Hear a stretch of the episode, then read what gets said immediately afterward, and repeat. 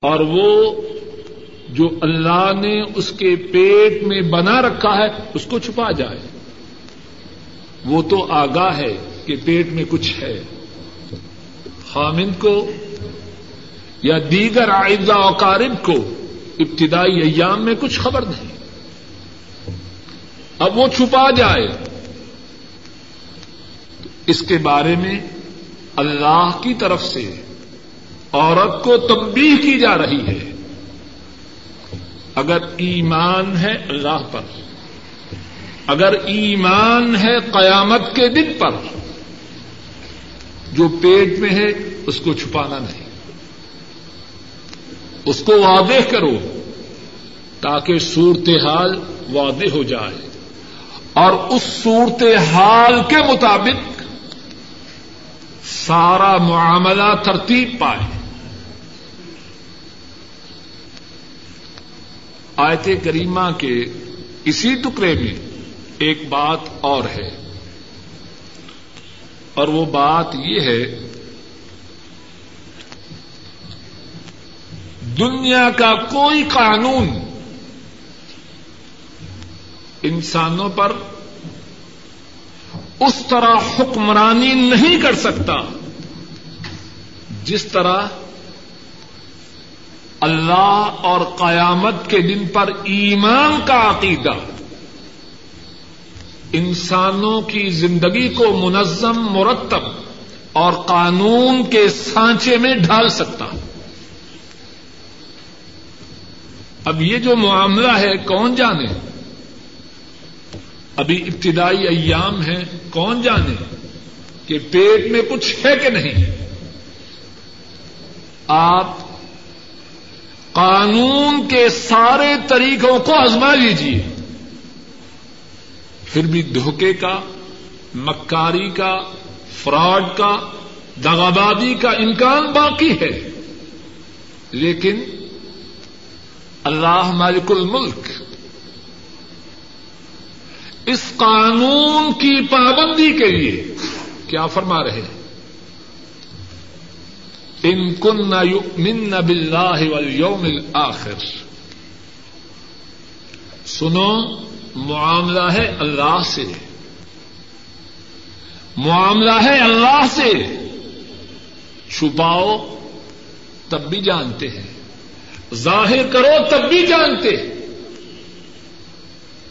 جب معاملہ ان سے ہے، اللہ پر ایمان ہے اللہ پر ایمان میں یہ بات بھی داخل ہے کہ اللہ پر ایمان کا دعوی کرنے والا اس بات کا اعتقاد رکھے، اس بات کا یقین رکھے، اللہ میری تمام حرکات و سکنات سے آگاہ ہے۔ وہ بات جو میں اپنی زبان پہ بھی نہ لاؤں اپنے دل ہی دل میں چھپائے رکھوں، اللہ اس سے بھی آگاہ ہے۔ اور اسی حوالے سے ذرا تاریخ اسلامی پہ نگاہ ڈالی ہے ہمارے اسلاف جب ان کے سینوں میں ایمان جگودی ہوا، سینوں میں ایمان راسخ ہوا کتاب و سنت کی کتنی پابندی کرنے والے تھے۔ گناہوں سے کتنے دور تھے۔ اور اگر گنا ہو جاتا، اپنے آپ کو سزا کے لیے کتنے اسرار سے پیش کرتے۔ کیا بات تھی؟ اللہ پر ایمان تھا، قیامت کے دن پر ایمان تھا۔ اور آج دنیا کی بڑی سے بڑی سلطنت۔ جو چاہے اپنے عوام سے وہ نہیں منوا سکتی۔ جو اسلام نے ایک حکم سے منوا کے رکھتے اشارہ سے بات کرتا ہوں۔ جب شراب کی حرمت کا حکم آیا۔ صحیح بخاری میں ہے اور حدیث کی دوسری کتابوں میں ہے۔ حضرت انس رضی اللہ تعالی ان وہ بیان فرماتے ہیں۔ حضرت ابو طلحہ رضی اللہ تعالی ان ان کے گھر میں مسلمانوں کا ایک گروہ بیٹھا تھا اور شراب کا دور چل رہا تھا۔ ایک اعلان کرنے والے نے اعلان کیا اللہ ان الخمر قد حرمت سنو شراب کو حرام قرار دے دیا گیا ہے۔ جو میزبان ہیں، ابو طلحہ۔ اور کتنے میزبان بدبخت ہیں۔ اپنے مہمانوں کی خوشنودی کے لیے اپنے رب کو ناراض کرتے ہیں۔ اذان ہو چکی ہے۔ جی آئے نہیں مسجد میں جی میرے رشتے دار آئے تھے۔ اللہ ہدایت دے تجھے بھی اور تیرے رشتے داروں کو بھی۔ تیرے رشتے دار آئے تھے یا تیرا رب آیا تھا؟ تیرا پیدا کرنے والا کون ہے؟ تیرا خالق کون ہے؟ تیرا راضی کون ہے؟ تو اپنے خالق کو ناراض کر کے ان رشتے داروں کو راضی کر، یہی رشتے دار برسر مجلس تیرے سر پہ جوتے مارے۔ تو نے ان کو اپنے رب کا اس بات میں شریک ٹھہرایا۔ جی مہمان تھے۔ اللہ کی کتنی نافرمانیاں۔ مہمانوں کے عنوان سے لوگوں میں عام ہو چکی ہے۔ ٹھیک ہے جی لیکن مہمان تھے۔ وہاں یہ بات نہ تھی۔ ابو طلحہ رضی اللہ تعالی عنہ حضرت انس رضی اللہ تعالی عنہ ان سے فرماتے، اخرج، فاحرکھا. اٹھو، جتنی شراب موجود ہے، وہ باہر گلی میں پھینک دو۔ میزبان ہیں اور اس وقت مہمانوں کو شراب پلائی جا رہی ہے۔ لیکن اللہ پر ایمان ہے، قیامت کے دن پر ایمان ہے۔ اور جب اللہ پہ ایمان ہے تو اللہ کو چھوڑ کر کسی اور کی غلامی کیسے اختیار کر سکتے ہیں؟ شراب پھینک دیتے ہیں اور پھر اسی پر بس نہیں، باقی جو مسلمان ہیں اسکر میں بھی اور مدینے میں بھی، جس نے جہاں یہ حکم سنا ہے وہیں رک گیا ہے۔ اور ایسے بھی حضرات صحابہ تھے، شراب کے پیالے ان کے ہاتھوں میں تھے۔ ہاتھوں میں اب یہ طاقت نہیں کہ ان پیالوں کو اپنے منہ کے قریب لے جائیں۔ اور یہ کہیں جس طرح بعض بد بخت لوگ کہتے ہیں، آخری دفعہ ہے۔ خوب پیو، نہیں، ہاتھ تھم جاتے ہیں۔ اور پیالے نیچے گر جاتے ہیں اور اس پر بھی بس نہیں بعض روایات میں یہ بھی ہے، کچھ مسلمان ایسے تھے جب ان کے کانوں میں شراب کی حرمت کا حکم آیا۔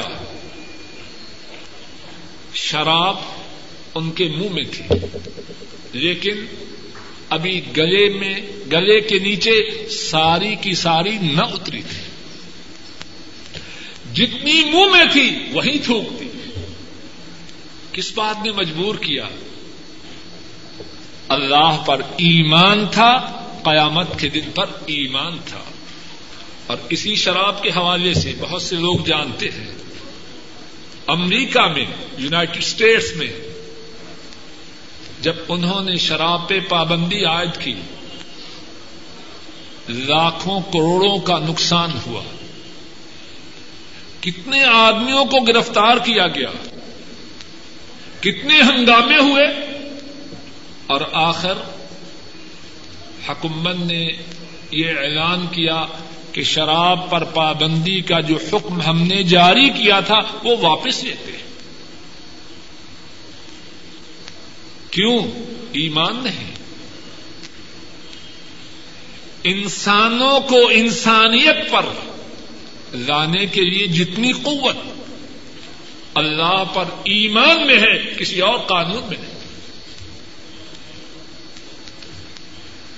تو فرمایا، اگر ان عورتوں کے پیٹ میں کچھ موجود ہے اور ان کا اللہ پر اور قیامت کے دن پر ایمان ہے، اس کو چھپائیں نہیں، ظاہر کریں۔ اور پھر اس کے بعد ایک اور حکم ہے، وبعولتهن حق بردهن في ذلك ان ارادوا اصلاحا اور ان کے جو خامند ہیں، انہیں طلاق دینے کے بعد اس بات کا زیادہ حق ہے کہ وہ اپنی بیوی کو واپس اپنے نکاح میں رکھے۔ لیکن اس کے ساتھ ایک قید، ایک کنڈیشن عائد کی۔ ان ارادو اصلاح اگر ان کا ارادہ اصلاح کا ہو، کیا مقصد؟ ایک شخص ہے، طلاق دیتا ہے۔ اب چاہتا ہے کہ رجوع کرے اس آیت کریمہ میں اللہ مالک الملک خامن کو اجازت دے رہے رجوع کرنا چاہو کر لو لیکن کس مقصد کے لیے؟ اس لیے نہیں بیوی کو ٹارچر کرنا ہے۔ اس کا اس کو مبتلا اذیت کرنا ہے۔ نہ ادھر کی رہے، نہ ادھر کی رہے۔ نہیں۔ ان ارادو اصلاح اگر خامن کا ارادہ اصلاح کا ہو، اسے اجازت ہے۔ طلاق دینے کے بعد پھر رجوع کرے۔ اور آیت کریمہ کے اس ٹکڑا میں جو باتیں ہیں، ان میں سے پہلی بات یہ ہے اگر کوئی شخص طلاق دے ایک دفعہ، اللہ کی طرف سے اسے اجازت ہے کہ وہ رجوع کرے۔ ذرا غور کیجیے جس طرح پہلے بھی کتنی دفعہ یہ بات گزر چکی ہے۔ انسانوں کے لیے اللہ کی شریعت سے بہتر کوئی ضابطہ حیات نہیں۔ اللہ کی شریعت سے بہتر کوئی نظام نہیں۔ اور کیسے ہو سکتا ہے؟ پہلے بھی بات ارض کی ہے، پھر ارض کرتا اسٹیپ ریکارڈر کے چلانے کے لیے سب سے بہترین طریقہ کیا ہے؟ جو اس ٹیپ ریکارڈر بنانے والی کمپنی نے ہمیں بتلایا ایسے ہے کہ نہیں؟ انہوں نے کہا یہ ون ٹین کی ہے۔ ون ٹین پہ لگائیں گے۔ ٹو ٹوینٹی کی ہے، اس پہ لگائیں گے۔ ایسے ہے کہ نہیں؟ اس کے چلانے کے لیے بہترین طریقہ وہ ہے جو اس ٹیپ ریکارڈر کے بنانے والوں نے بتلایا ہے۔ ایک شخص بڑا پڑھا لکھا ہے۔ ڈاکٹریٹ کی ہے اس نے۔ اب کہ نہیں، میں تو نہیں مانوں گا۔ اگر ون ٹین کی ہے میں ٹو ٹوینٹی پہ لگاؤں گا، نتیجہ کیا ہوگا؟ جل جائے گی۔ اور اسٹیپ ریکارڈر کے بنانے والے وہ بھی انسان ہیں۔ ان کی بتلائی ہوئی بات میں غلطی کا امکان ہے۔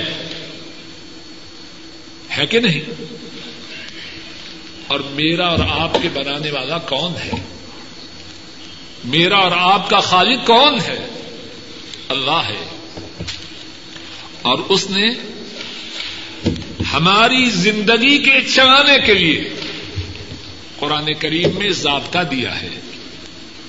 اور حضرت محمد مصطفیٰ صلی اللہ علیہ وسلم نے اس ضابطہ کی توضیح و تشریح کی ہے۔ اگر ٹیپ ریکارڈر کے بنانے والے کی باتوں پر ہمیں یقین ہے تو ان کی باتوں پہ ہمیں کیوں یقین نہیں جو ہمارے بنانے والے ہیں؟ اور ٹیپ ریکارڈر کے بنانے والے انسان ہیں۔ ان کی باتوں میں غلطی کا امکان ہے اور ہمارے خالق کی بات میں غلطی کا کوئی امکان نہیں۔ اور اسی لیے اگر اللہ سمجھنے والا دل دے دیکھنے والی آنکھیں عطا فرمائے، سننے والے کان عطا فرمائے، تو آدمی شریعت متحرہ کے کسی حکم پہ غور کرے، اس کے لیے حق کی، نور کی، ہدایت کی راہیں کھل جاتی۔ اب ذرا غور کیجیے یہی جو حکم ہے، اس میں انسانیت کے لیے کتنی خیر ہے۔ ذرا کسی ایسے شخص کو یاد کیجیے جس نے طلاق دی ہو۔ جس رات طلاق دیتا ہے، ایک دم اس کا پارا کتنا اوپر گیا ہے۔ اب دو چار دن ہی گزرتے ہیں تو چیخے مارنا شروع کر دیتا ہے۔ ڈاکٹر صاحب کو بندوبست کیجیے میرا بیڑا گرک ہو گیا۔ کیا ہوا؟ میں نے اپنی بیگم کو طلاق دے دی۔ ہوتا ہے کہ نہیں ایسے؟ اور بیگم اگر وہ بھی بڑی متکبر تھی، کسی کی بات سننے سمجھنے کی تیار نہ تھی، اس کے ہوش بھی ٹھکانے آ جاتے ہیں۔ اسے بھی سمجھ آ جاتی ہے۔ ایک دم اس کا سارا تکبر، غرور، ناز نخرا کافور ہو چکا ہے۔ اب وہ بھی منتیں کر رہی ہے کوئی ایسی صورت ہو کہ معاملہ بن جائے، بڑی پریشان ہو۔ چھوٹے چھوٹے بچے ہیں، کہاں جاؤں؟ اور وہی عورت۔ ابھی دو چار دن پہلے جو اسے سمجھائے، اس کو کھانے کے لیے تیار تھے۔ تو شریعت میں کتنی خیر ہے، انسانوں پہ کتنی شفقت ہے۔ اے طلاق دینے والے اگر تو نے بلا سوچے سمجھے تیزی میں طلاق دے دی ہے، اللہ کی طرف سے تیرے لیے موقع ہے۔ اے ناد و نخے والی عورت، اگر تو نے اپنے آپ پر اپنی سمجھ کے دروازوں کو بند کر لیا تھا، اب طلاق ملنے کے بعد موقع ہے کہ خامن چاہے تو رجوع کر دے اللہ کی طرف سے اس اجازت میں کتنی حکمت ہے، کتنی شفقت ہے، کتنی رحمت ہے، کتنی خیر ہے انسانوں کے لیے۔ دوسری بات اس بارے میں یہ ہے کہ جو رجوع کا حق ہے، وہ عورت کو نہیں، مرد کو ہے۔ رجوع کا حق عورت کو نہیں، مرد کو ہے۔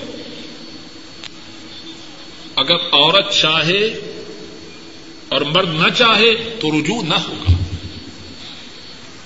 اور اگر مرد چاہے، عورت نہ چاہے، عورت کی چاہت کو نہ دیکھا جائے گا، مرد کے چاہنے پہ فیصلہ ہوگا۔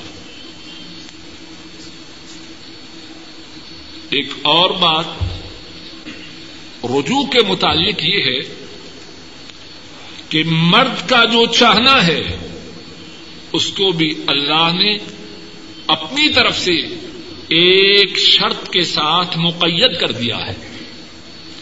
اور وہ کیا ہے؟ ان ارادو اصلاح رجوع اس لیے نہ کرے کہ عورت کو اذیت پہنچانے میں اس کو تنگ کرنے میں، اس کو مبتلا عذاب کرنے میں جو کسر رہ گئی تھی، وہ اب پوری کرنی ہے۔ ایسا نہ کرے۔ رجوع تب کرے۔ اگر اس کا ارادہ یہ ہے کہ آئندہ سے اصلاح کرنی ہے جو کمی، جو کوتا اس کی طرف سے تھی، اس کو انشاءاللہ اللہ پورا کرنا ہے۔ ایک اور بات اس سلسلہ میں یہ ہے کہ رجوع کی صورت میں اولیاء سرپرستوں کی موافقت کی ضرورت نہیں۔ یہ معاملہ عورت اور مرد ان کے درمیان ہے۔ اور اس پہ بھی غور کیجیے واللہ اعلم بالصواب، اس میں بھی حکمت ہے۔ جب خامن طلاق دے تو جو آئزہ و قارب ہوتے ہیں، ان میں سے بہت سو کے نخرے پھول جاتے ہیں۔ ایک دم غضبناک ہو جاتے ہیں۔ اب عورت جب طلاق کی صورت میں جو نتائج ہیں، ان سے آگاہ ہوتی ہے تو وہ جھکتی ہے۔ اور مرد بھی جب طلاق کے نتائج پر طلاق کا لفظ منہ سے نکالنے کے بعد غور کرتا ہے، اس میں بھی جھکاؤ پیدا ہوتا ہے۔ اصل معاملہ تو ان دونوں کے درمیان ہے۔ نا اب دونوں جب جدا ہوتے ہیں تھوڑے وقت کے لیے، تو دونوں میں بسا اوقات یا اکثر اوقات ایک دوسرے کی طرف رغبت پیدا ہوتی ہے۔ اب جو رغبت ان میں ہے، باقی آئزہ اوقارم نے باقی آئزہ اوقارم میں معلوم نہیں ہو کہ نہ ہو۔ ٹھیک ہے، ان کو دکھ ہے، ان کو غم ہے۔ لیکن جس مصیبت میں یہ دونوں مبتلا ہیں، باقی لوگ تو نہیں تو اللہ مالک الملک نے یہ معاملہ ان دونوں ہی کے درمیان رکھا۔ مر چاہے اور اس کا ارادہ اصلاح کا ہے تو وہ رجوع کرے اس کے اس سلسلے میں اولیاء کی، سرپرستوں کی مداخلت کی کوئی ضرورت نہیں۔ اور اس کے بعد کیا فرمایا؟ ولا ہن مس الدی علیہ ہند نبل معروف ان کو یہ ادھر چپ کرے۔ ولا ہن مس الدی علیہ ہند نبل معروف اور عورتوں کے لیے اسی طرح حقوق ہیں۔ جس طرح ان کے ذمہ واجبات ہیں معروف کے ساتھ۔ آیت کریمہ کے اس حصہ پر اور اس سے پہلے جو ہم پڑھ چکے ہیں، اس پہ غور کیجیے اللہ مالک الملک، مردوں کے حقوق، مردوں کے اختیارات بیان فرما رہے ہیں، اس کے ساتھ ساتھ عورتوں کو بھی نظر انداز نہیں فرمایا۔ اس سے پہلے جو بات گزری ہے وہ کیا ہے؟ کہ طلاق دینے کی صورت میں رجوع کا حق کس کو ہے؟ مرد کو ہے، اگر وہ اصلاح کا ارادہ کرے۔ تو شاید کو مرد اس حکم کی موجودگی میں غلط فہمی کا شکار ہو جائے کہ سارا معاملہ میرے ہی ہاتھ میں ہے۔ سارے حقوق میرے ہی ہیں۔ ارشاد فرمایا، ولا ہن مس الدی علیہ ہند بالمعروف۔ اگر مردوں کے اختیارات ہیں، مردوں کے حقوق ہیں اللہ نے عورتوں کو بھی حقوق ادا فرمائے۔ جس طرح ان کے ذمے واجبات ہیں، اسی طرح ان کے حقوق بھی ہیں۔ اور نبی کریم صلی اللہ علیہ وسلم نے بہت سی احادی سے مبارکہ میں عورتوں کے جو حقوق ہیں، ان کو بیان فرمایا۔ ایک حدیث پاک میں رسول کریم صلی اللہ علیہ وسلم نے فرمایا، تم میں سے بہترین لوگ وہ ہیں جو اپنے گھر والوں کے ساتھ بہترین ہے اور فرمایا، میں تم تمام میں سے اپنے گھر والوں کے ساتھ سب سے اچھا سلوک کرتا کتنی پیاری بات فرمائی۔ بعض بے وقوف لوگ بڑے فخر سے کہتے ہیں، میں گھر میں ایسے کرتا ہوں، ایسے کرتا ہوں۔ اور ان کے بیان سے معلوم ہوتا ہے کہ ان کا معاملہ انسانوں سے نہیں، بلکہ جانوروں سے ہے۔ جس طرح لوگ، بلکہ ظالم لوگ جانوروں سے معاملہ کرتے ہیں ویسے ہی وہ معاملہ اپنے گھر والوں سے کر رہا ہے۔ اور پھر بڑے فخر سے مجالس میں بیان کرتا ہے، میں ایسے ہوں، میں ویسے ہوں۔ یہ بات باعث فخر نہیں۔ فخر تو اس بات میں ہے جو بات مدینے والے میں تھی۔ اور وہ کیسے تھے؟ فرماتے ہیں خیر حکم خیر وہ انا خیر حکم اہلی اوکما کالا صلی اللہ علیہ وسلم۔ گھر والوں کے ساتھ بہترین ہے۔ اور فرمایا، میں اپنے گھر والوں کے ساتھ تم تمام سے زیادہ اچھا معاملہ کرنے والا ہوں۔ اور اس بات میں پھر غور کیجیے کیا ہم کچھ ایسے لوگوں کو نہیں دیکھتے مجالس میں بیٹھے ہیں، زور زور سے کہتے لگا رہے ہیں۔ خود بھی ہنس رہے ہیں اور اہل محفل کو بھی ہنسا رہے ہیں۔ اب گھر پہنچتے ہیں، چہرہ بدل جاتا ہے۔ نتنے پھولے ہوئے ہیں۔ رخسارے سرخ ہیں، کیا ہوا؟ ایسے جیسے کسی جہاد پر جا رہا ہے اور دشمنان اسلام سے جنگ۔ ہے گھر جاتے ہی ان کا موڈ آف ہو چکا ہے۔ بچے دبک رہے ہیں گھر والے سہم رہے ہیں اور اس انتظار میں ہیں کہ کب یہ گھر سے نکلے تو گھر میں کچھ راحت و اطمینان ہے۔ مسلمان کی یہ شان نہیں، مسلمان کا یہ شیوا نہیں۔ اور اس کا یہ مقصد نہیں کہ گھر میں اللہ کی نافرمانی ہو گھر میں بے دینی کی بات ہو اور وہ خاموش رہے، دان نکالتا رہے، یہ بات نہیں۔ کوئی اس بات کا غلط معنی نہ لے۔ گھر میں اللہ کی نافرمانی کے پروگرام دیکھے یا سنے جا رہے ہیں۔ اور وہ کہے، ڈاکٹر صاحب نے کہا، گھر میں اچھا سلوک کرنا ہے، اب دان نکال رہا ہے۔ یہ بات نہیں۔ بات کو اسی طرح سمجھا جائے۔ جس طرح اسلام نے بتلائی، دین کا حکم دینا ہے، اچھے طریقے سے دے، نہیں مان رہا، سختی بھی کرے۔ لیکن یہ کہاں کا دین ہے؟ گرداخی ہوتے ہوئے، بغیر کسی مقصد کے نتنے پھولے ہوئے ہیں رخسارے سرخ ہیں، کس وجہ سے؟ برائی کو دیکھ کر نہیں، یا نیکی کے چھوڑے جانے پہ نہیں، صرف دھوس جمانے کے۔ سارے خاموش رہے اسلام میں یہ بات ناپسندیدہ ہے۔ رسول کریم صلی اللہ علیہ وسلم وہ اپنے گھر میں کس طرح زندگی بسر کرتے ہیں؟ صحیح بخاری میں حدیث ہے،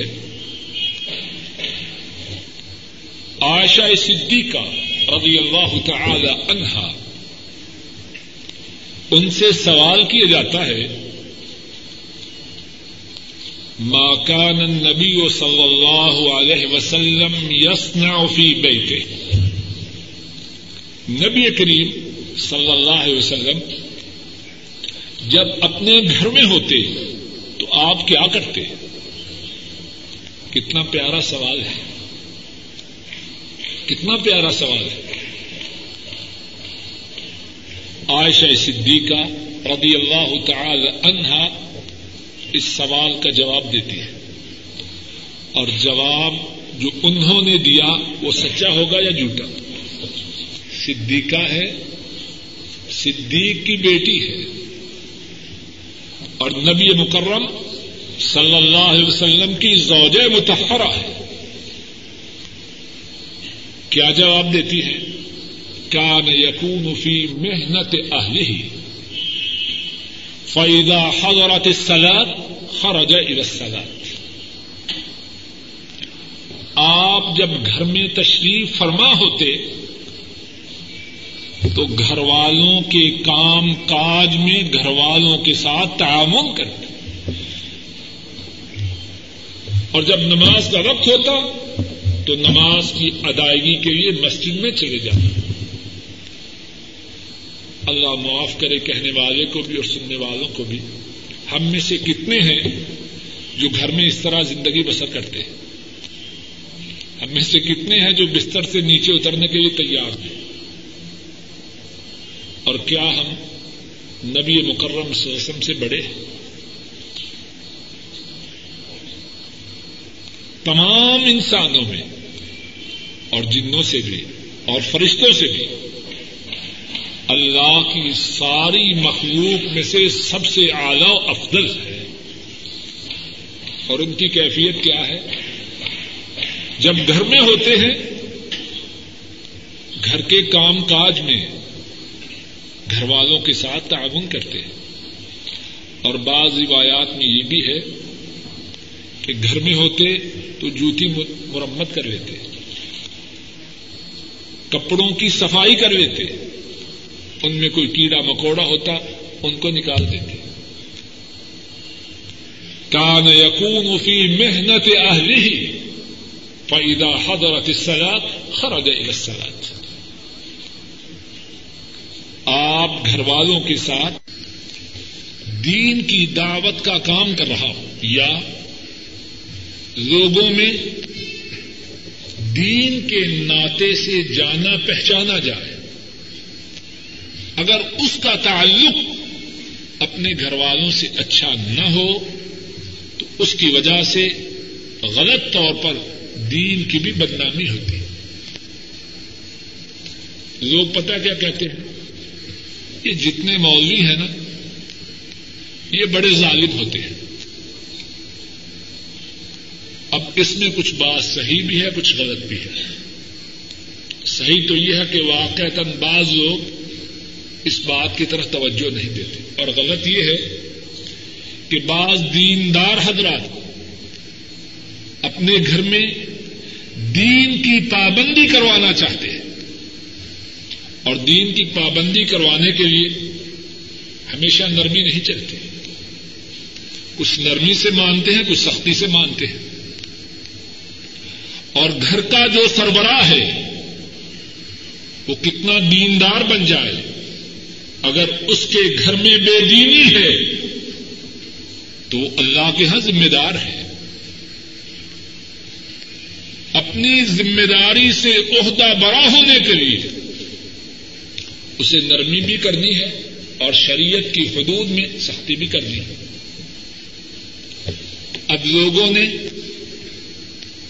بات بنا دی سب کے لیے۔ جتنے دین والے ہیں، یہ بڑے سخت ہیں۔ اب جو دین والے دین کی وجہ سے سختی کر رہے ہیں، یہ بات تو باعث اجر و ثواب ہے۔ لیکن جو باقی ہے جو گھر والوں کے حقوق، جو اللہ نے ان کے ذمہ رکھے ہیں، ان میں کوتا ہی کرتے ہیں، تو وہ دین کی بدنامی کا سبب بنتے ہیں۔ ایک اور حدیث پاک میں نبی کریم صلی اللہ علیہ وسلم نے عورتوں کے جو حقوق ہیں، ان کو بیان فرمایا۔ امام ابو داود رحمہ اللہ اس حدیث کو بیان کرتے ہیں۔ حضرت معاویہ بن حیدہ رضی اللہ تعالی عنہ، وہ بیان کرتے ہیں، قلت یا رسول اللہ صلی اللہ علیہ وسلم، ما حق زوجت احدنا علی ما حق زوجت احدنا علی اے اللہ کے رسول صلی اللہ علیہ وسلم،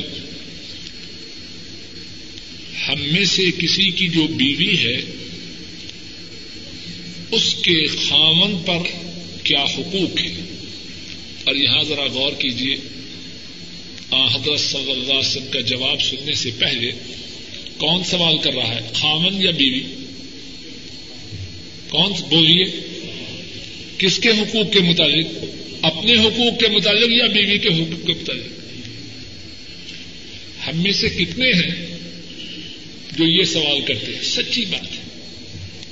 جب بھی بات کریں گے، اپنی کریں گے۔ اور جب بھی گھر میں بات کرنے کا کبھی موقع ملے گا، یہی کہیں گے کہ اللہ نے ہمارے بڑے حقوق رکھے ہیں۔ ایسے ہی ہے کہ نہیں؟ الا ماشاء جو لینے کی بات ہے وہی کرتے ہیں۔ جو دینے کی ہے یا جو واجبات کی ہے، کہتے ہیں خدا کرے، عورتوں کو اس کی خبر نہ ہی ہے حضرت معاویہ بن حیدہ رضی اللہ تعالی عنہ کس کے حقوق کے متعلق سوال کر رہے ہیں؟ کیوں کر رہے ہیں؟ اللہ کے فضل و کرم سے یہی امید ہے، اس لیے کر رہے ہیں تاکہ دنیا میں ان حقوق کو ادا کروں اور قیامت کے دن اللہ کی بعض پرس سے محفوظ رہوں۔ رسول کریم صلی اللہ علیہ وسلم نے بیوی کے کیا حقوق بیان فرمائے۔ سنیے، انگلیوں پہ گن لیجیے یاد رکھیے اور شاید اللہ مجھے اور آپ سب کو ان حقوق کے ادا کرنے کی توفیق بھی عطا فرما دے فرمایا انت امہا ادا تعمت پہلی بات یہ ہے، جب تو کھائے، اسے بھی کھلا۔ اب ذرا ساتھ ساتھ اپنے اپنے گرے بانوں میں منہ بھی ڈالتے جائیں۔ جو اچھا ریسٹورینٹ ہے، وہاں کھانا کھانے کے لیے جا رہا ہے۔ کباب، ٹکے، شامی، مرغ وہاں کھا رہا ہے۔ اور گھر میں دال پکی ہے۔ اب گھر پہنچا تو مسکین سا چہرہ بنایا ہے۔ عورت بچاری جو موجود تھا پکا کے لائی ستیہناس کر دیا ہنڈیا کا۔ سارے دن سے محنت، مزدوری کر کے آیا ہوں۔ کھانا تھا وہ بھی اچھا نہیں وہ بچاری کیا ہے یہ بدبخت کہاں کہاں پھر کے آیا؟ کتنی پیاری بات فرمائی۔ انتما ادا تعمت۔ تو کباب کھاتا ہے تو اسے بھی کھلا۔ خود مرغیاں کھاتا ہے تو اسے بھی کھلا۔ اور اگر تیرے وسائل نہیں دال کھاتا ہے، ٹھیک ہے، وہ بھی دال کھائے۔ دال کھانے کے بھی وسائل نہیں پیاز سے روٹی کھاتا، ٹھیک ہے، وہ بھی کھائے۔ وہ تیری شریکہ حیات ہے۔ جو تمہارے کنبا کی گاڑی ہے، اس کے دو پہیے ہیں۔ ایک پہیا تو ہے، دوسرا پہیا وہ ہے۔ ایک پہیے میں تیس، ہوا تیس ہو اور دوسرے میں پانچ ہو، گاڑی کیسے چلے؟ انت تیمہ ادا تعمت جب تو کھائے اسے بھی کھلا۔ اور اس کا یہ مقصد نہیں کہ پھر تو دو روٹیاں کھائے، وہ بھی دو ہی کھائے۔ مقصد یہ ہے، جس نوعیت کا کھانا تو کھاتا ہے،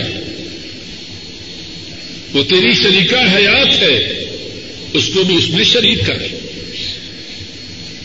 اور بعض گھروں میں یہ غلط دستور بھی ہے کہ اگر گھر میں بھی اچھا کھانا ہو مرد خوب کھائے۔ اگر بچے تو عورت کھائے ہو گرنا اس کا کھانا کچھ ضروری رہے یہ بات درست ہے۔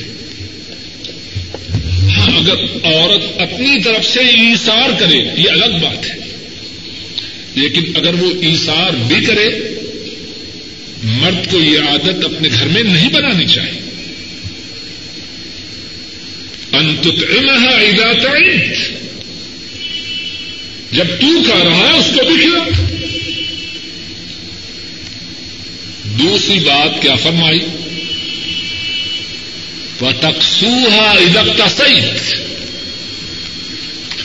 اس کو پہنا جب تو پہنے۔ اب صاحب خود تو سردیاں آنے سے پہلے بازار میں گھوم پھر کر سردیوں کا لباس اکٹھا کر رہے ہیں۔ اور گھر والوں کے لیے کچھ بھی نہیں۔ مقروض ہو۔ میری ذمہ داریاں بہت زیادہ ہیں۔ ٹھیک ہے، آئندہ سردیوں میں بنا لیں گے۔ یہ سردیاں ایسے ہی بسر کر لیجیے غلط بات۔ ہے ہاں اگر وسائل نہیں، تو تیرے لیے بھی نہیں، تو اس کے لیے بھی نہیں۔ اور اگر وسائل تیرے لیے موجود ہیں، تو اس کے لیے کیوں موجود نہیں؟ وہ کہیں اور سے جا کے لائے۔ پتک سوہا ادب تصعید انشاءاللہ، اس حدیث کا ابھی کچھ حصہ باقی ہے۔ اسی حدیث سے آئندہ درس کی اللہ کی توفیق سے ابتدا کریں گے۔ اللہ مالک الملک اپنے فضل و کرم سے کتاب و سنت پر عمل کرنے کی توفیق عطا فرمائے۔ اللہ نے ہماری رہنمائی، ہماری شفقت ہم پہ عنایت فرماتے ہوئے جو شریعت آسمان سے ہمارے لیے نازی فرمائی ہے، اللہ مالک الملک اپنے فضل و کرم سے ہم سب کو اس کی قدر و قیمت کو پہچاننے، جاننے، سمجھنے اور اس پر عمل کرنے کی توفیق عطا فرمائے۔ جو صحیح بات کہی اور سنی گئی ہے، اللہ اس پر عمل کرنے کی توفیق عطا فرمائے۔ بات کہنے یا سننے میں جو غلطی کوتا ہی خامی ہوئی ہے، اللہ اس کو معاف فرمائے۔ اے اللہ ہمارے گناہوں کو معاف فرمائے اے اللہ اپنے فضل و کرم سے ہمارے بوڑھے ماں باپ پہ رحم فرما۔ اے اللہ ہمارے بوڑھے ماں باپ پہ رحم فرما۔ اے اللہ ہمارے بوڑھے ماں باپ پہ رحم فرما۔ اے اللہ ان کی پریشانیوں کو دور فرما۔ اے اللہ ہمارے بوڑھے ماں باپ کی پریشانیوں کو دور فرما۔ اے اللہ ہمارے بوڑھے ماں باپ کی پریشانیوں کو دور فرما۔ اے اللہ ان کی بیماری کو دور فرما۔ اے اللہ ہمارے بوڑھے ماں باپ کو صحت کاملہ و عاجلہ عطا فرما۔ اے اللہ انہیں ایمان و عافیت والی زندگیاں عطا فرما۔ اے اللہ جن کے ماں باپ فوت ہو چکے ہیں، ان کے گناہوں کو معاف فرما۔ ان کے دراجات کو بلند فرما۔ ان کی قبروں کو جنت کی باغیچہ بنا۔ اے اللہ ہمارے جو بہن بھائی فوت ہو چکے ہیں، ان کے گناہوں کو معاف فرما۔ ان کے دراجات کو بلند فرما ان کی قبروں کو جنت کی باغیچہ بنا۔ اور اے اللہ، ہمارے جو بہن بھائی زندہ ہیں، ان کے گناہوں کو معاف فرما، ان کی پریشانیوں کو دور فرما، ان کے کاروباروں میں خیر و برکات عطا فرما۔ ان کی بیماریوں کو دور فرما، ان کی بیوی بچوں پہ رحم فرما۔ اور اے اللہ، ہماری بہنوں کے خامدوں اور بچوں پہ رحم فرما۔ اے اللہ، ہمارے بیوی بچوں پہ رحم فرما۔ اے اللہ ہمارے بیوی بچوں کی بیماریوں اور پریشانیوں کو دور فرما۔ اے اللہ ان کی نیک حاجات کو پورا فرما۔ اے اللہ ہمارے بیوی بچوں پہ رحم فرما۔ ان کی پریشانیوں اور بیماریوں کو دور فرما۔ اے اللہ ہمارے بیوی بچوں کو ہماری آنکھوں کی ٹھنڈک بنا۔ اے اللہ ہمارے گھروں میں دین کو جاری و ساری فرما۔ اے اللہ ہمارے گھروں میں خیر و برکات نادل فرما۔ اے اللہ ہمارے گھروں کو شیطانی ساز و سامان سے پاک فرما۔ اے اللہ ہمارے گناہوں کو معاف فرما، ہماری نیک حاجات کو پورا فرما، ہماری پریشانیوں کو دور فرما۔ اے اللہ ہم میں سے جو بے روزگار ہیں، انہیں رزق حلال عطا فرما۔ اور اے اللہ جنہیں آپ نے رزق عطا فرمایا ہے، ان کو اس طرح رزق استعمال کرنے کی توفیق عطا فرما، جس طرح رزق کے استعمال سے آپ راضی ہو جائیں۔ اے اللہ، اپنے فضل و کرم سے، اپنی نافرمانی سے محفوظ رکھنا۔ اے اللہ، ساری کائنات کے مظلوم مسلمانوں کی مدد فرما۔ اے اللہ بوسن و ہرسک کے مظلوم مسلمانوں کی مدد فرما۔ اے اللہ، کشمیر و ہند کے مظلوم مسلمانوں کی مدد فرما۔ اے اللہ، فلسطین و برما کے مظلوم مسلمانوں کی مدد فرما۔ اے اللہ حبشہ و صومال کے مسلمانوں کی مدد فرما۔ اے اللہ، کائنات کے تمام مظلوم مسلمانوں کی مدد فرما۔ اور اے اللہ، مسلمانوں پر ظلم و ستم کرنے والوں کو تباہ و برباد فرما۔ اے اللہ، ان کو نیست و نابود کر۔ اے اللہ، ان کا نام و نشان مٹا۔ اے اللہ، اپنے فضل کرم سے اسلام کا بول بالا فرما۔ اے اللہ، اسلام اور اہل اسلام کو عزت عطا فرما۔ اے اللہ آپ ہم کو جب تک زندہ رکھے اسلام پہ زندہ رکھنا۔ اور اے اللہ، جب خاتمہ ہو تو ایمان پر ہو۔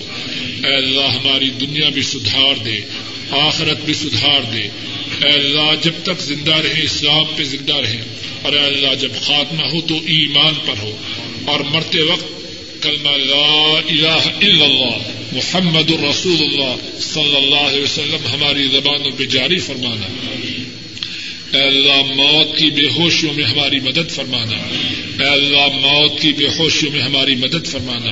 اے اللہ، قبر کے عذاب سے محفوظ فرمانا۔ اے اللہ، محشر کے دن اپنے عرش عدیم کا سایہ نصیب فرمانا۔ حوض کوثر سے رسول کریم صلی اللہ علیہ وسلم کے دست مبارک سے پانی ہم سب کے نصیب میں فرمانا۔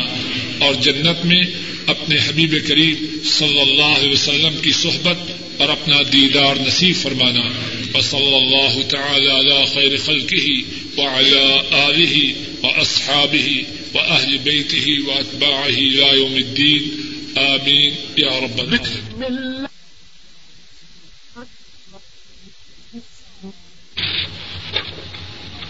جو حلالہ کیا جاتا ہے، اس کی شرعی حیثیت کیا ہے؟ عام طور پر سنا جاتا ہے کسی شخص نے بیک وقت تین طلاقیں دی، مفتیوں نے فتوا دیا کہ عورت جدا ہوئی۔ پھر اس کے بعد کہتے ہیں کہ ایک نسخہ ہے، حلالہ کروا لو اور بیوی جائز ہو جائے۔ جناب رسول کریم صلی اللہ علیہ وسلم نے اس بارے میں امت کی خوب رہنمائی فرمائی۔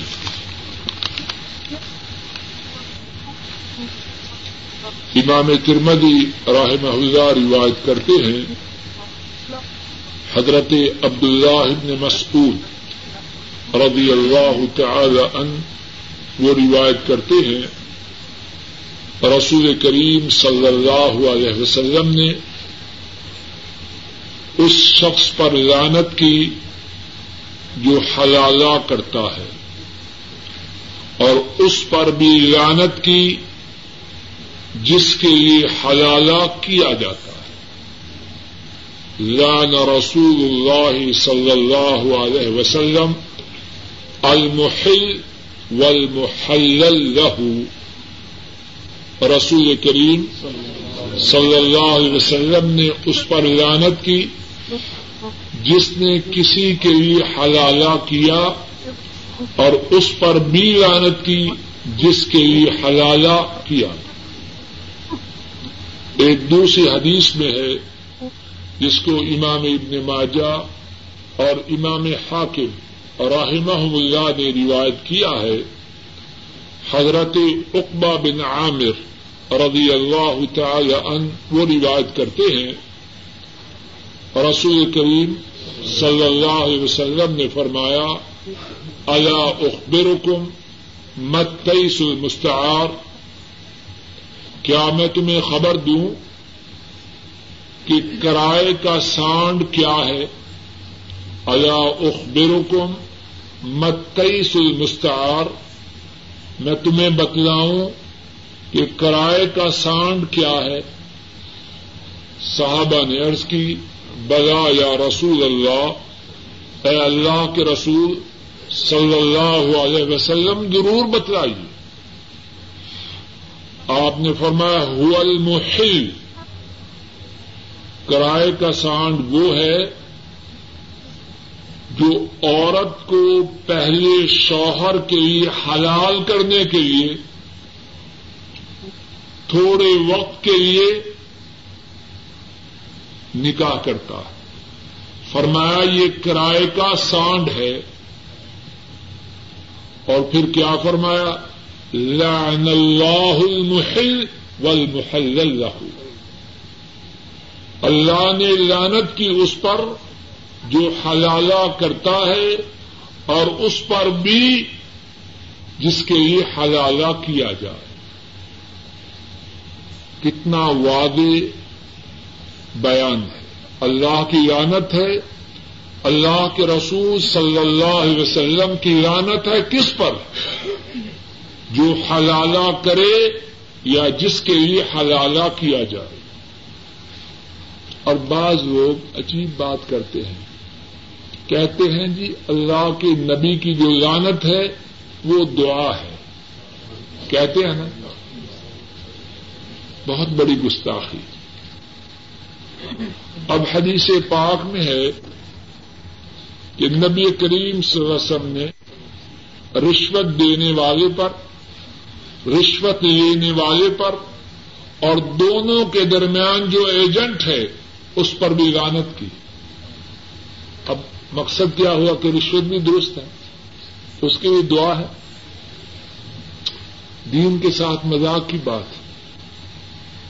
حدیث پاک میں ہے نبی کریم صلی اللہ علیہ وسلم جب اس دنیا سے رخصت ہو رہے تھے تو فرمایا، لعن اللہ یہود والنصارى اتخذوا قبور انبیاء مساجد۔ اللہ کی لانت ہو یہود و نصارہ پر کہ انہوں نے اپنے انبیاء کی قبروں کو مسجد بنایا۔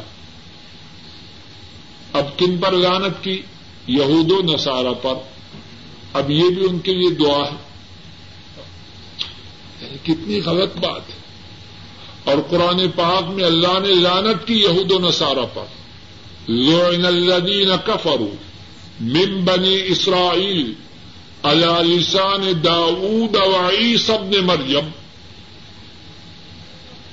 بنو اسرائیل میں سے جنہوں نے کفر کیا، ان پر لانت کی گئی۔ تو کیا اس کا معنی یہ ہے کہ ان پر رحمتیں ہوں؟ یہ دین کے ساتھ مذاق کی بات۔ ہے اور ویسے بھی غور کیجیے کتنی بے حیائی کی بات۔ ہے بدکاری اور اس میں کیا فرق ہے؟ ایک رات کے لیے نکاح ہوا اور صبح باہر بیٹھے ہیں۔ کہ حلالہ کرنے والے چھوڑ دے۔ ایسے لگتا ہے کہ نہیں؟ باقاعدہ بدکاری۔ اچھا غیرت کا جنازہ نکلتا ہے۔ عمر فاروق رضی اللہ تعالی عنہ فرماتے ہیں، امام ابن ابی شیبہ نے ان کے اس فرمان کو نقل کیا ہے۔ فرماتے ہیں، اگر میرے ہاتھ حلالہ کرنے والے اگر میرے میرے پاس حلالہ کرنے والا اور کروانے والا اور جس کے لیے کروایا گیا آ جائیں دونوں، تو فرمایا دونوں کو میں سنسار کروا دوں۔ حلالہ کرنے والے کو بھی اور جس کے لیے کروایا گیا ہے۔ فرمایا اگر میرے ہاتھ یہ دونوں آ جائیں تو دونوں کو سنسار کروا کے ختم کر دوں۔ اور عبد اللہ عمر رضی اللہ تعالی عنہما فرماتے ہیں، یہ دونوں وہ عورت جس نے حلالہ کروایا اور وہ مرد جس نے کیا، فرمایا یہ دونوں بدکار ہیں۔ اگرچہ بیس سال اکٹھے رہیں، جب نیت یہ ہے کہ آرجی نکاح ہے، تو فرمایا یہ دونوں بدکار کتنا سنگین مسئلہ ہے۔ حلالے کے نام پر بے حیائی کا ارتکاب کیا جاتا ہے۔ شریعت میں اس کی قطن کوئی گنجائش نہیں۔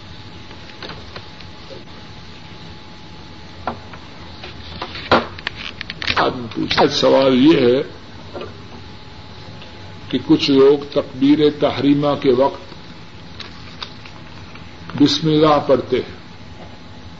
سوال یہ ہے جو میں سمجھا ہوں کہ کچھ لوگ تقبیر تحریمہ جب اللہ اکبر کہہ کے نماز کی ابتدا کرتے ہیں تو بسم اللہ پڑھتے ہیں۔ جواب یہ ہے نماز کی ابتدا ویسے ہی کرنی چاہیے جس طرح کے رسول کریم صلی اللہ علیہ وسلم نے سکھلائی ہے۔ آپ نے فرمایا سلو کما رائے تمونی اسلی اسی طرح نماز پڑھو جس طرح تم نے مجھے پڑھتے دیکھا۔ آپ صلی اللہ علیہ وسلم نے نماز کی ابتدا اللہ اکبر کہہ کے کہی، بسم اللہ پڑھ کے نہیں کی۔ اللہ آپ کا سوال یہ ہے کہ انہوں نے امام کے ساتھ نماز پڑھی تو تین رقط پڑھی تھی، امام نے چار رقط انہوں نے سلام پھیر لیا۔ بعد میں انہیں سلام پھیرتے پھیرتے یاد آیا کہ میں نے تو تین رقطیں پڑھی۔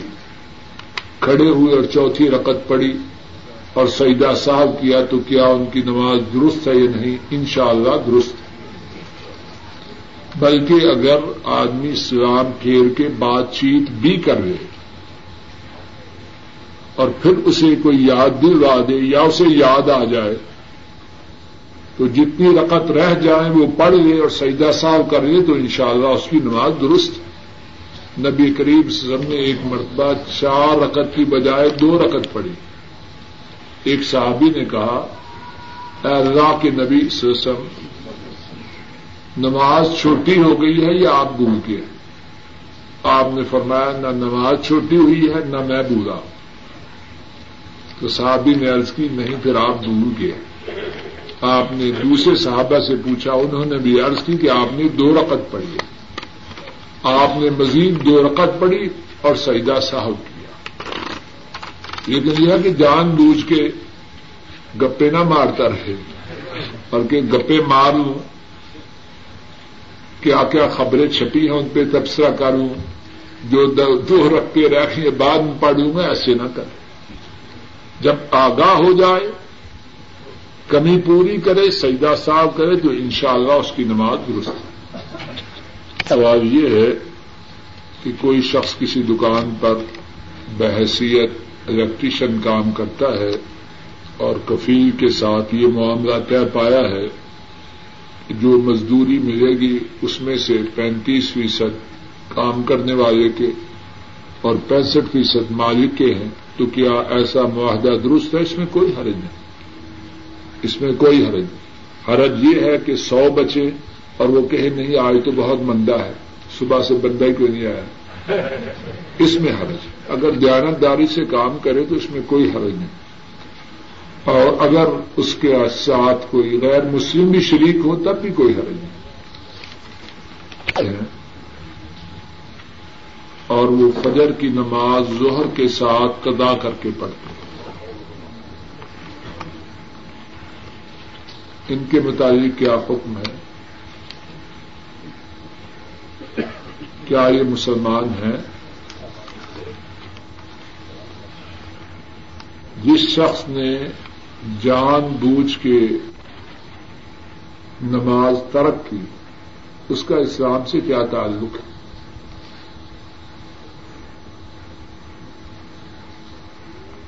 ایک حدیث میں ہے، امام بخاری رحمہ اللہ اس کو روایت کرتے ہیں، حضرت برعیدہ رضی اللہ تعالی عنہ کو بیان کرتے ہیں۔ ایک غزبہ میں تھے۔ اور اس دن آسمان پر بادی تھے۔ ساتھیوں سے کہنے لگے بک کے رو بے سزات العصر انی سمے تو رسول اللہ صلی اللہ علیہ وسلم یقول، من ترک سزات العصر فقد حبط عمله. ساتھیوں، نماز عصر جلدی پڑھ لو۔ آسمان پر بادل ہے، ایسا نہ ہو کہ تاخیر ہو جائے۔ کیونکہ میں نے نبی کریم صلی اللہ علیہ وسلم سے سنا، آپ نے فرمایا، جس نے عصر کی نماز کو چھوڑا، اس کا عمل برباد ہو گیا۔ عصر کی نماز ایک چھوڑی، عمل باقی رہا یا برباد ہو؟ گیا اب جس کے عمل برباد ہو گئے وہ کدھر جائے ایک دوسری حدیث میں ہے، عبداللہ ابن عمر رضی اللہ تعالی عنہما روایت کرتے ہیں۔ آپ صلی اللہ علیہ وسلم نے فرمایا، من فاتت ہو سلاط العصر فکا انما وہ تیرا آلو و مالو جس کی اثر کی نماز مس ہو جائے، رہ جائے، اس طرح ہے کہ اس کے سارے گھر والوں کو قتل کر دیا جائے۔ اور وہ ان کا انتقام نہ لے سکے، صرف یہی نہیں کہ قتل کر دیا جائے، بلکہ ان کا انتقام نہ لے سکے۔ اس کے سارے مال کو چھین لیا جائے اور وہ مال واپس نہ لے سکے۔ یہ کس کا گنا ہے؟ جس کی اثر کی نماز رہ جائے۔ اور یہ ظالم جو فجر کو زہر کے ساتھ پڑا ہے، اس کی فجر رہی ہے یا باقی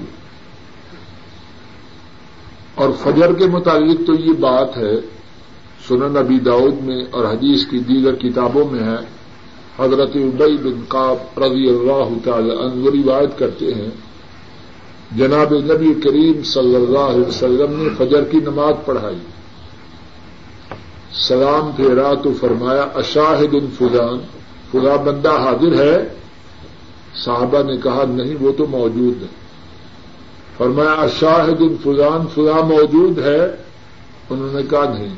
فرمایا ان ہاتعین سلاطین اسقل الصلاوات علی المنافقین یہ دو نمازیں فجر کی اور عشاء کی.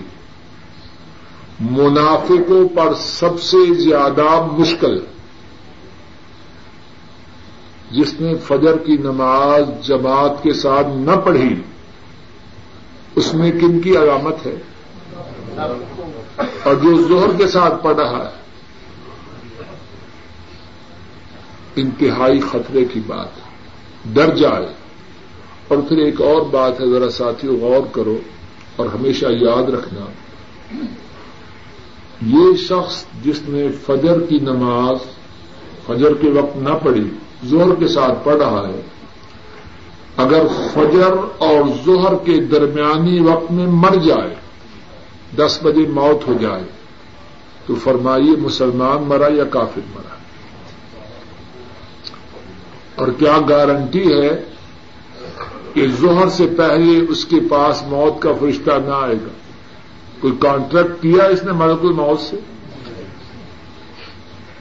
گیارہ بجے، پونے بارہ بجے، ساڑھے گیارہ بجے، دس بجے، نو بجے اگر مر جائے تو کس حالت میں مرے؟